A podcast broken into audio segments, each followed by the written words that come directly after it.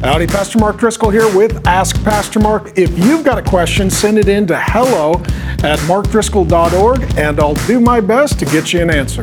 Birth control, here's a question. There are a lot of different views on contraception, but which one is right in God's eyes? Does He approve of vasectomies, tubal ligations, or birth control? Goes on to talk about some other things. This is a young couple that wants to know. All right, here we go. Let me get into it real quick. I'm going to give you one, two, three, four, five different options when it comes to family planning. Number one, no birth control of any sort or kind. Just pray, trust, leave it in the Lord's hands, see what ultimately happens. Some families that I know, their intentions and motives are very good, godly, they love the Lord, they're not legalistic, trying to impose their conscience and family system on others. God gives them a big family, they can provide for, love, care for all the kids. Mom's health has been good, so she can do that, and no problem. Uh, there is, however, a bad form of this, and that is legalism.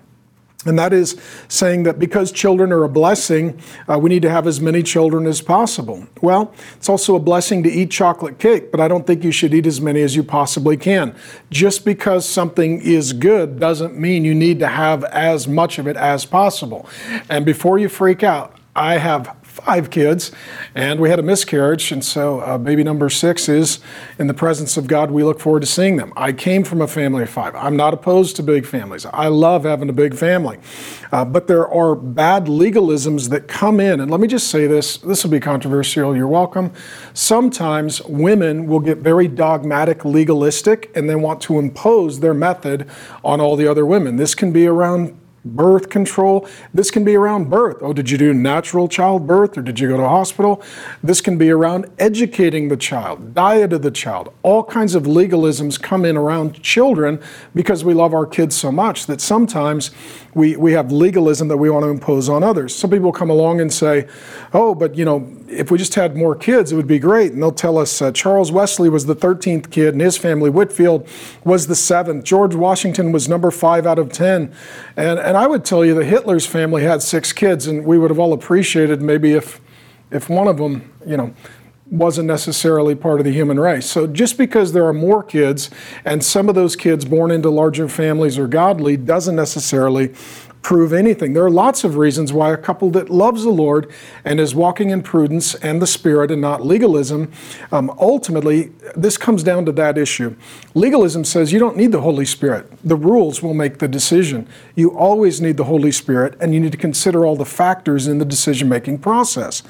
And so, what are some good reasons to use birth control? Maybe you're on a second marriage and you just got married and you're a blended family and all of these dynamics are overwhelming and you're saying, you know, right now is not another occasion to throw a kid into the mix.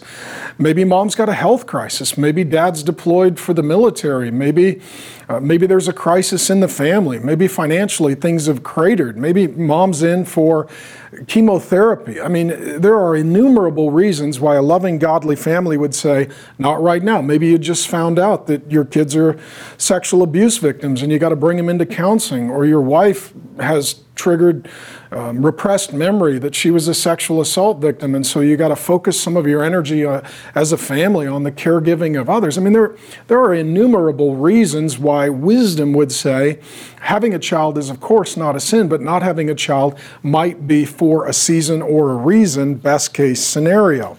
Um, as well, number two, there is natural birth control. These would be um, a lot of Catholics will use this, and it's a woman, if she has a regular cycle, um, sort of determining these are the days that conception is most likely, so we're going to abstain or have alternative methods of marital intimacy. I got to be careful with how I say all of this, but nonetheless, we get creative. There you go. We get creative during this season, uh, and it's certain days or week or whatever the case may be, where we uh, abstain from normal relations and and we allow uh, just the natural course of life to provide natural birth control. Number three, there's non-abortive birth control. These are barrier methods. For men, uh, this can be a, a, temporary barrier method. For a woman, this could be a temporary temporary barrier method.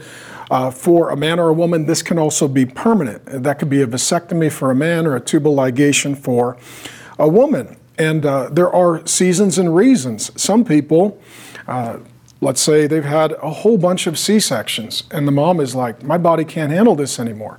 Well, that, that may mean that it's time to not keep having children just because mom physically can't handle it. Um, in addition, we live in a fallen world. I mean, I knew one couple that some years ago was in a legalistic context and told all birth control is a sin, and they had over 20 miscarriages. Just emotionally, for a moment, just consider what that trauma was. I mean, and so they were legalistically told, you know, all birth control is a sin. 20 miscarriages, 20 plus miscarriages. If that family came to me and the wife just said, I, I can't do this anymore. Physically, I can't do this anymore. Emotionally, spiritually, I can't do this anymore. I wouldn't look at them and say, here's my legalism. I would say, here's my compassion. Here's my tears. Here's my sorrow. Here's my empathy. Here's my grief. Um, that, that ultimately we need to we need to realize that we're not just dealing with decisions. We're dealing with individuals, we're dealing with marriages, we're dealing with family systems, we're dealing with health issues, we're dealing with finances. I mean, there are so many variables and factors that need to be brought in. Number four, potentially abortive birth control. This would include things like the pill. There is a big debate among Bible believing, Jesus loving, pro life Christians, of which I am 100% pro life, um, regarding birth control. It it has the opportunity to thin the uterine wall for the woman, which then makes it, uh, could make it conceivably more difficult for a fertilized egg to implant and could then flush a fertilized egg out of the system. That being said, some Christians say as a result, we should avoid um, this form of birth control, like the pill, because it is potentially abortive. Others will say that the medical science is inconclusive and that we simply do not know. Uh, that being said, uh, birth control pills are the number one worldwide um, prescription for women. It's very, very popular. But if you are a staunchly pro life person, men like Randy Alcorn and others have written quite a bit on this subject.